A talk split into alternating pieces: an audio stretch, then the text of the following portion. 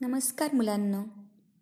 कथा सरिता या यशस्वी ब्लॉगच्या सदरात तुमचे हार्दिक स्वागत. चला तर मग आजच्या बोधकथेला सुरुवात करूया. कथेचे नाव आहे गर्व आणि अहंकार.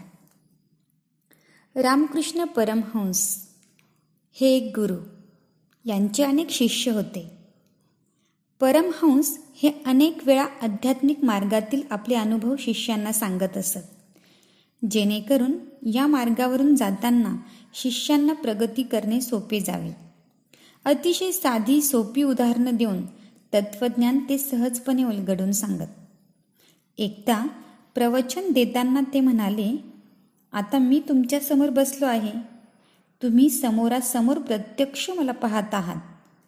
पण एखादी चादर तुमच्या माझ्यामध्ये धरली तर मी तुम्हाला दिसणार नाही. मी पूर्वी ज्या जागेवर होतो तेथेच आत्ताही आहे.